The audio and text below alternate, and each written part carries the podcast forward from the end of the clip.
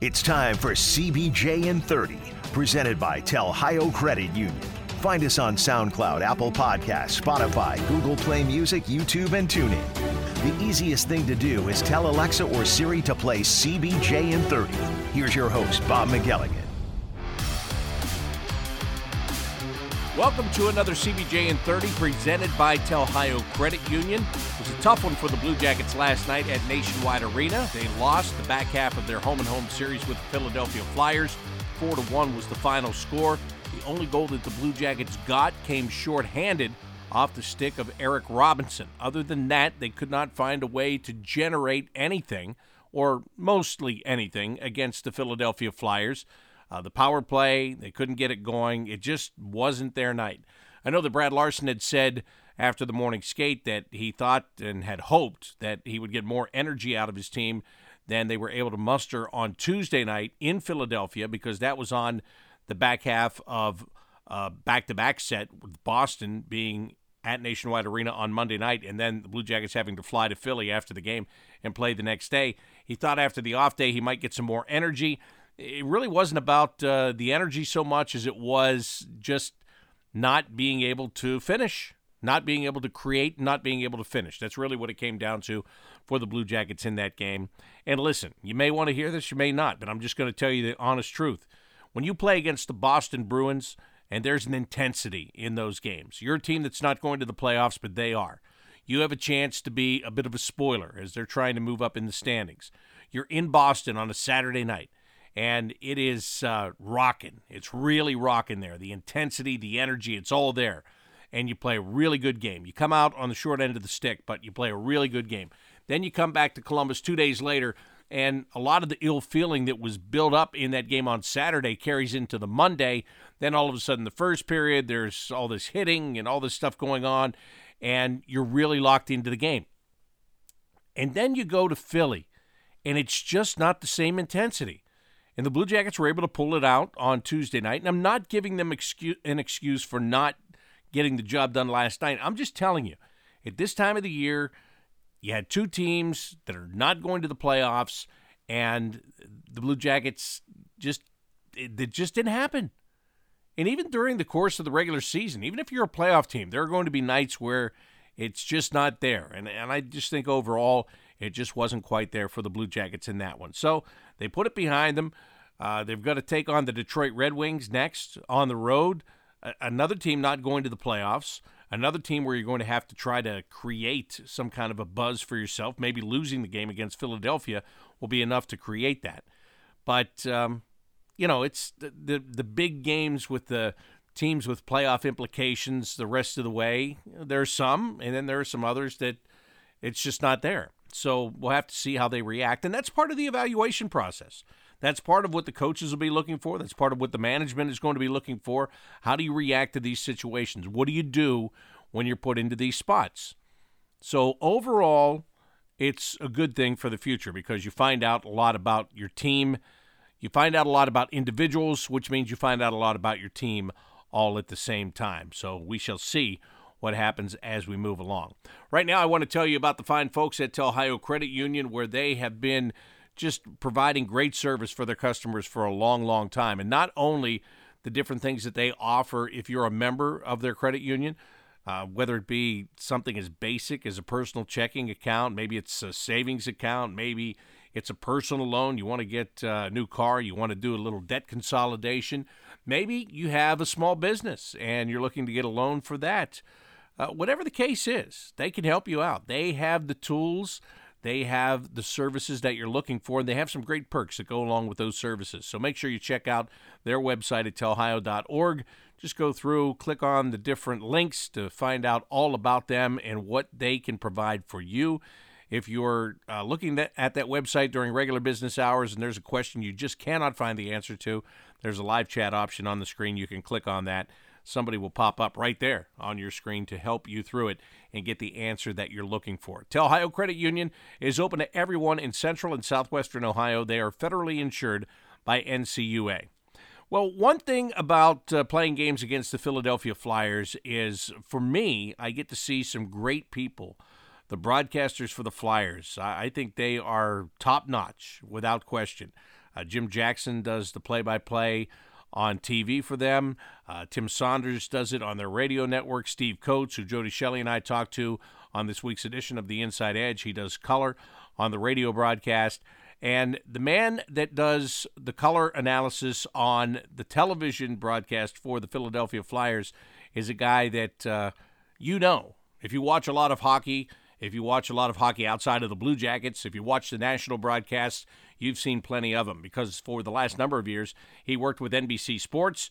At the end of last season, when that contract was up and the league decided to divide the TV broadcasts between ESPN and TNT, Keith Jones was picked up by TNT. He works Wednesday night games. He's on a crew with Kenny Albert and Eddie Olczyk.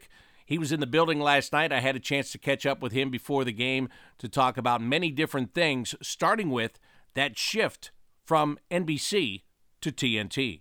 Last season, you were working for NBC Sports. Yep. The contract was coming to an end, and I just saw Brian Boucher last week, and we talked about this. And he told me how there was there was a time there he didn't know what was going to happen for him. He didn't know if he was going to wind up anywhere. Was the same true with you? Ab- absolutely. I, I think that we knew NBC wasn't going to keep it all, but we didn't think they were going to lose it all, and uh, kind of got taken by surprise a little bit there.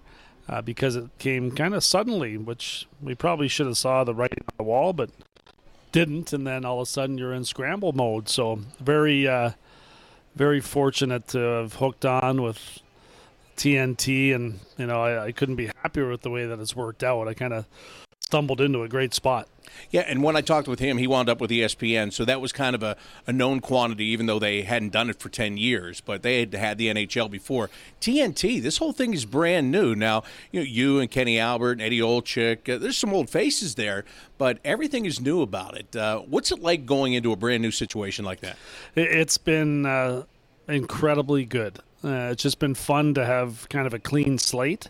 Um, it's been great to work with people that I've worked with in the past, but in a different capacity. Normally, uh, in conversations back and forth from a studio to studio to the game broadcast when they're on there. Edzo and I have worked together though when he's come into studio, um, but you kind of go into it and it's just wide open. We can you know just we can take it anywhere that we want to take it, and if they like it, then, then you keep doing it and they've kind of been really great about um, just kind of taking it all in. You know, it's their first year doing it, making suggestions, and you know they've got a veteran group of broadcasters that um, you know are, can take feedback and you know provide their own and uh, try to make the best product possible for the fans at home. And that's really all that matters. You just want it to be an enjoyable listen try to get rid of the things that bothered people on some other networks and just kind of make it make it good. Make it about the fans that are watching at home. That's really what television's all about.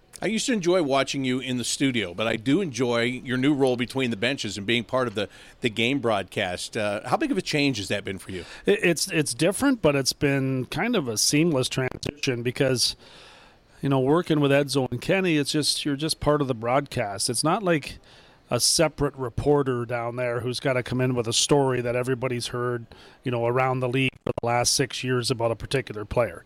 I mean, I think we've got focused so much on that for, for too long, where instead of just letting the game breathe and coming in there with a, you know, an open mind and and you know relying on the knowledge that you have from playing the game, but also recognizing what's going on in the game because you've been in those situations and knowing what's important from down at that level.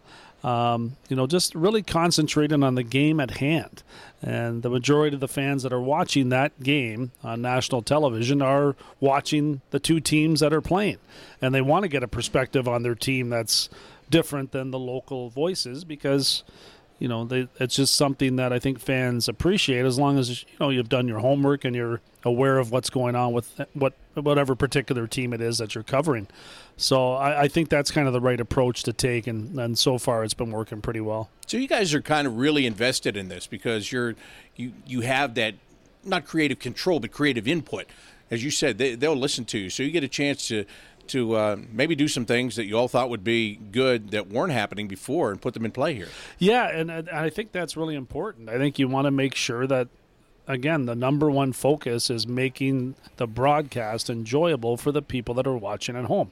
And the worst thing you can do, and I I grew up a huge hockey fan. I watched hockey in Canada my whole life, and I I just soaked in everything I possibly could. It was what I looked forward to when I got home from school or when I knew the weekend was there that there was a Saturday night I could watch hockey. And you take some of what you saw during those days as a fan and you put it into the broadcast. People want to know, especially in today's game, who got the goal? Was it tipped? Was it a penalty? Did they miss? You know, did they miss that one? Did you know? Was uh, it deflected? You know, did my guy get the goal? Did my guy get an assist? And now it's even more important because of the gambling aspect behind it as well. And people want you to look forward too, is what I find. They want you to tell them something that you think might be coming soon based upon your knowledge of watching a player that's great got great jump on any given night. And then they can make an in-game bet on X player is going to pick up a point here. He's got his he's got his good stuff going. I mean, those are things that people enjoy, and those are things that we can kind of pass along to them rather than uh, you know for analysts to focus on their hometowns really doesn't do a whole lot. You you want to analyze the game and let the play-by-play guy, as you know, he can provide the information, and we'll we'll tell you why we think it's going this way. That's right. That guy should always run the show. Million hundred percent. That is your job. Your job is to run it, and ours is to try to provide a little bit of information on the side. Let me ask you about the player interaction when you're down between the benches. I'm really asking you this because I saw Darren Pang the other night where Ovechkin is looking right yep. in there over his uh, the replay on his monitor and giving his opinion while it was going on. What's it like down there for the guys that are playing that are they're chatting with you, they, and they they want to see that monitor. Really, they they do a lot of monitor watching, but they have their iPads too, so they can always look at that if they wanted to. Yeah, they want to know what you're saying about like them too. they like to ham it up. There's no doubt, uh, depending on the moment, the situation. I mean, the game is always the most important thing, but some of those things that kind of happen organically uh, really work, and the players are there. They they provide it. I know we're not pushing them to do it. You know, you're there, but you're just part of the scenery. You're not there to get into their space. You respect what the, they're doing, the job that they have. But some things just happen like that. And that's a lot of fun. And it shows, you know, that they understand the importance of, you know, giving back to the fans that are watching at home. And again, it's not about any particular broadcaster, it's about the broadcast. And those are the things that make, you know, for the people at home a little bit more enjoyable. And that's all you're trying to do. From a guy that played the game to be down there, I'm sure you see a lot of things, you hear a lot of things that you would never report or you wouldn't report on the way that it happened yeah. or what was said. But just from being in that position, knowing exactly what's going on, how much does that help you to tell the story without telling the story? Oh, yeah. No, you can foreshadow things that are coming. I know a, a particular conversation between a player on player on team A again talking to a player on team B. And you can tell that uh, they may be setting up some fisticuffs coming later on. They may be upset about a particular hit that one player delivered on one of their star players.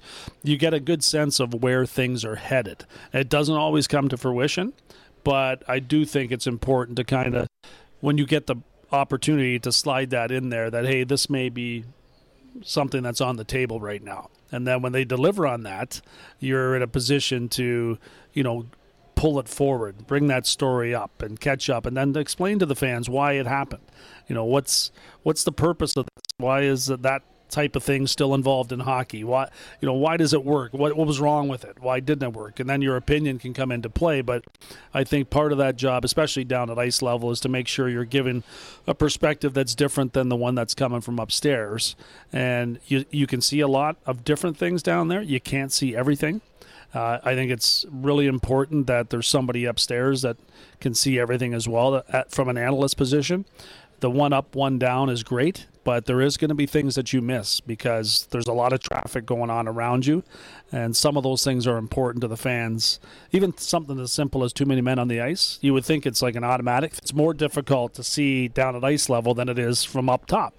I think it's a real benefit when you can have, you know, an analyst upstairs and an analyst downstairs that can play off one another and aren't fighting for, you know, mic time. They're fighting to make sure the broadcast is what's uh, the best for the fans that are watching at home. Yeah, and you're blind in the corner each way. 100%. on your side. Yep. There's certain things you just don't see. And you can understand why referees miss some calls.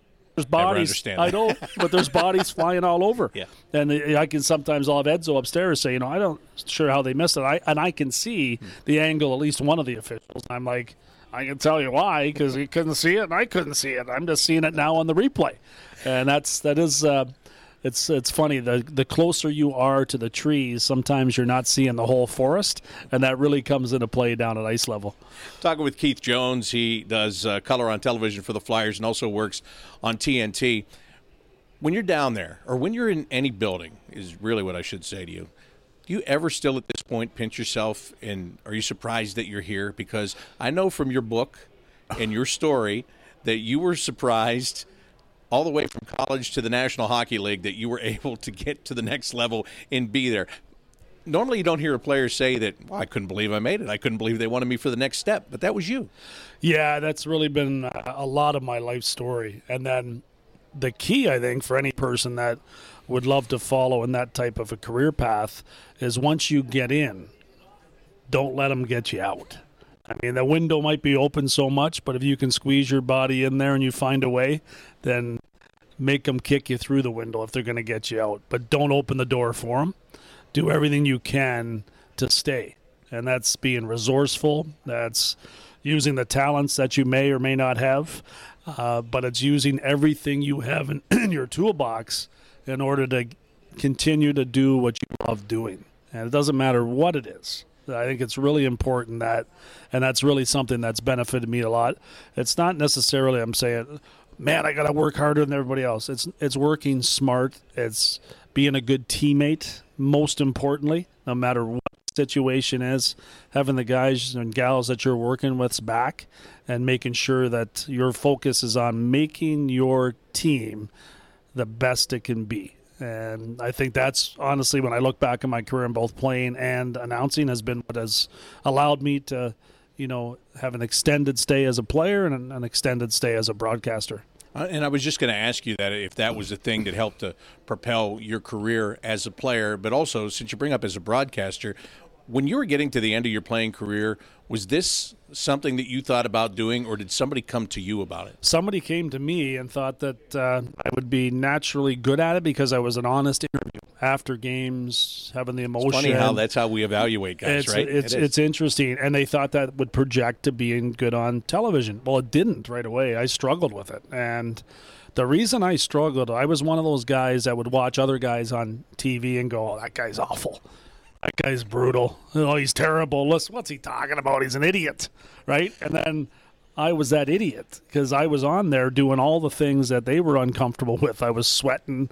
I was. Uh, I knew I was full of it in certain situations. I knew I really didn't have an answer, and I was making it up. And when you do that, as you'll know, in this business, you start to sweat. You have all these different reactions that your body has because it knows you're full of crap. yeah, and, and you know that somebody could call you out about it two seconds after Yes. you're done doing it. Yeah, and I deserved it. And I also knew that all the guys I played with that listened to me rip everybody for years are ripping me, saying, "Look how bad he is." And I mean, it is.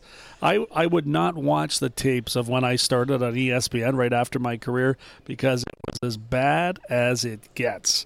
And it's probably more of a miracle that I'm still doing television now. Like me, hate me, whatever it is, I'm lucky to be doing it based upon the way I started because it was rough. How'd you keep going? I mean, was, was it I- just because of what you said, like as a player, you just keep going at it, or, or did you? You know, I- people I- say, "Don't worry, it's going to get better"? it I, I, I continued to get opportunities, although it failed at ESPN right away, and deservedly so. I did like 15 shows, and I was better near the 12th, 13th, and 14th, you know, but it was not a natural thing for me. So I was lucky enough to do regional stuff with the Flyers and post game shows that were very casual in a great environment with uh, Steve Coates, the radio guy. And that was uh, something that allowed me doing it for five years and combining that with morning radio in Philly, which I did and would recommend for anybody that's getting into television just to learn the sharing of the mic when two people are talking. That's just noise. When one person's talking, like I am now, and you're listening, that's radio. And you learn about you know a lot of different parts of this business that don't necessarily come naturally to you after you get started in it.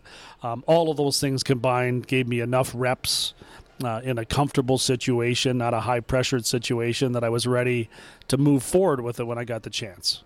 So it was like when broadcasting comes, instead of like in uh, in hockey where you start in college and go to the NHL, you started at the top and then kind of had to take Yeah. half a step back. Yeah, I did. No, yeah, it was more than a half step. Like I, I did start right away because of all those things, and I was a very good interview. I, I gave something to the guy that was asking the question, right? And that's all you want out of the players. That's all we want out of anybody. But to have that not go well, I was like thinking, man, can I get another surgery, get back on the ice? Because I don't know what I'm going to do. I was 30 years old, retired, had a little bit of money, but not enough money to be, you know, enjoying life like I am now. Yeah, so right. it was like, You were I- not you were not today's player. Right. And I and but I never luckily I didn't realize how little I had when I retired because I would have been knowing what I know now I would have been terrified and I probably would have failed miserably. Uh, I thought I was a lot more comfortable than I really was, Bob, and and that's probably what uh, allowed me to continue to to grow as a, a broadcaster. But I think most importantly, it's about you know being a good teammate, being a good person, and uh, you know just trying to learn as you go, but also keep in mind that the people that are listening or watching are the most important part that you need to serve them.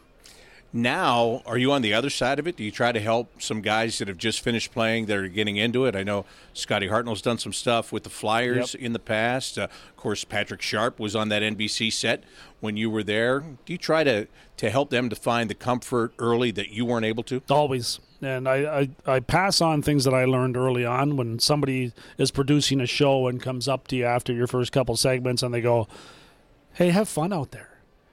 It's the worst thing you can ever say to someone that's just starting because you know you're not comfortable. And now you're trying to be something that you're not. You start to be an actor rather than a person that's analyzing because you think, man, I got to appease this person that's paying me. And I'm appearing like I'm stiff as a board and I feel like it. I know I'm uncomfortable. And then it just gets worse from there. So I always tell them, don't listen to that guy. There's always that guy around, right? Don't listen to him. Here's what you got to do. Just get some reps in. Don't watch yourself for the first little while. Just talk, move your lips, keep a straight tie, and you'll be fine.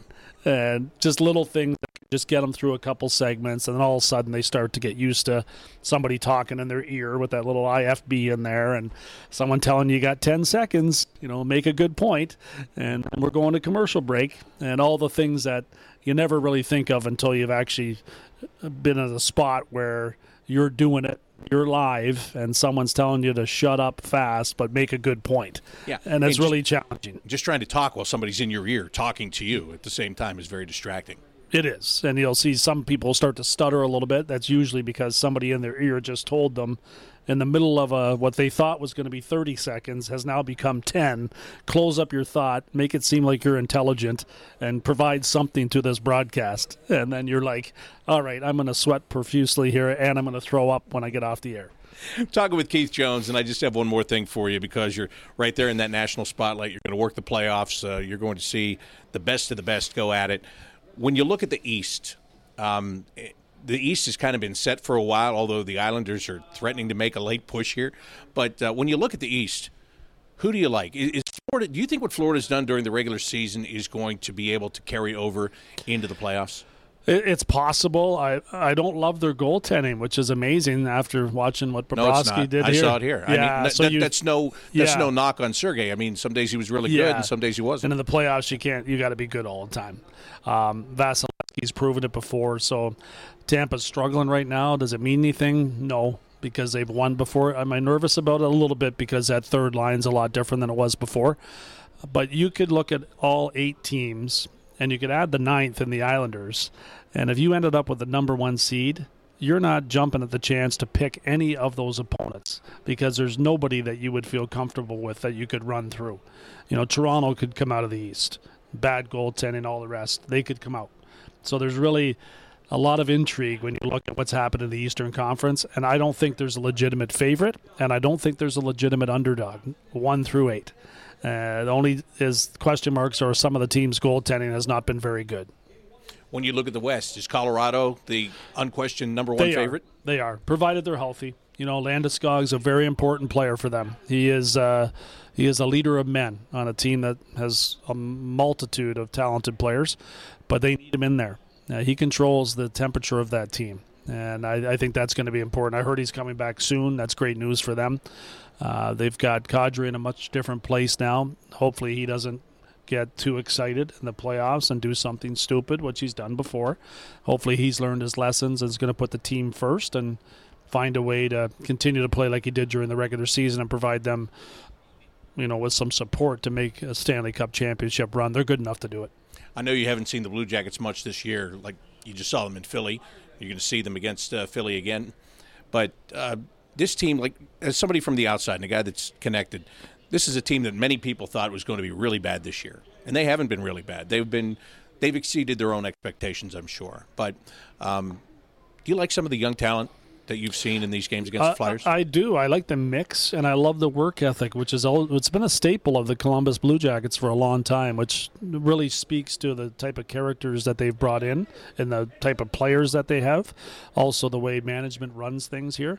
They've done a really good job of providing the fans with a product that they can be proud of, and I think that's something that you expect anytime you see the Blue Jackets play. They're going to compete. Uh, they're going to have a good work ethic, and now you're just hoping to continue to build this franchise to a point where more and more players not just arrive here but stay here. And I think having a player like Jake Voracek, for example, come back here and play with the enthusiasm that he has played with this year, really uh, makes a statement to you know other players that may be thinking about coming to what's in my eyes a great city. Love coming here, love walking around, love grabbing dinner. I mean, there's so much to do here. I've been coming here since my college days at Western Michigan when we were play Ohio State. So uh, it's a neat place, and uh, it should be something that you know attracts players. Should be a recruiter's dream because it's a great place to play, and you're not necessarily under the same spotlight that you would be in certain cities in the league. Yeah, and Zach Werenski signing a long-term contract helped with that whole thing too. Uh, yeah, it's funny you say about the discipline this team has, the way it plays. John Tortorella isn't here any longer, but the way the team plays is still the same way. Speaking of Torts, maybe Philly would be a good fit for him. Yeah, it's interesting. He's that type of coach. Uh, Mike Yeo's done an admirable job in a tough situation here with a team that's fallen apart, uh, but there, you know, definitely would be some noise from the fans in that regard because you know, he would bring instant interest, and he's a great soundbite, as you know. So that's uh, that's always a big part of this business. As you want to, especially after a tough season, you want to make sure tough two seasons. You want to try to generate more interest in the club, and uh, Torts certainly does that. Yeah, and I know the people in Philly hate him, but they would love him in about a tenth of a second that tells you all you need to know, right? exactly. That's it. And, and you would get the honest answers to the questions, just like you were saying you appreciate. Yeah, hundred percent. No Keith, doubt. thank you very much. I really appreciate Good it. Good to see you, Bob. That is Keith Jones. He is the color analyst for the Philadelphia Flyers, and also the guy you'll find between the benches on Wednesday nights on TNT. The Blue Jackets are back on the ice tomorrow night in Detroit. They'll take on the Red Wings at 7 o'clock. Pre-game coverage begins at 6.30 on both the Blue Jackets radio network and on Bally Sports Ohio. Jackets will be closing out their season series with the Red Wings and trying to do it with a win. Thanks to Keith Jones for being my guest today, and thanks to you for being there as always. That'll do it for this edition of CBJ in 30, presented by Telhio Credit Union. Until next time, I'm Bob McElligott saying so long.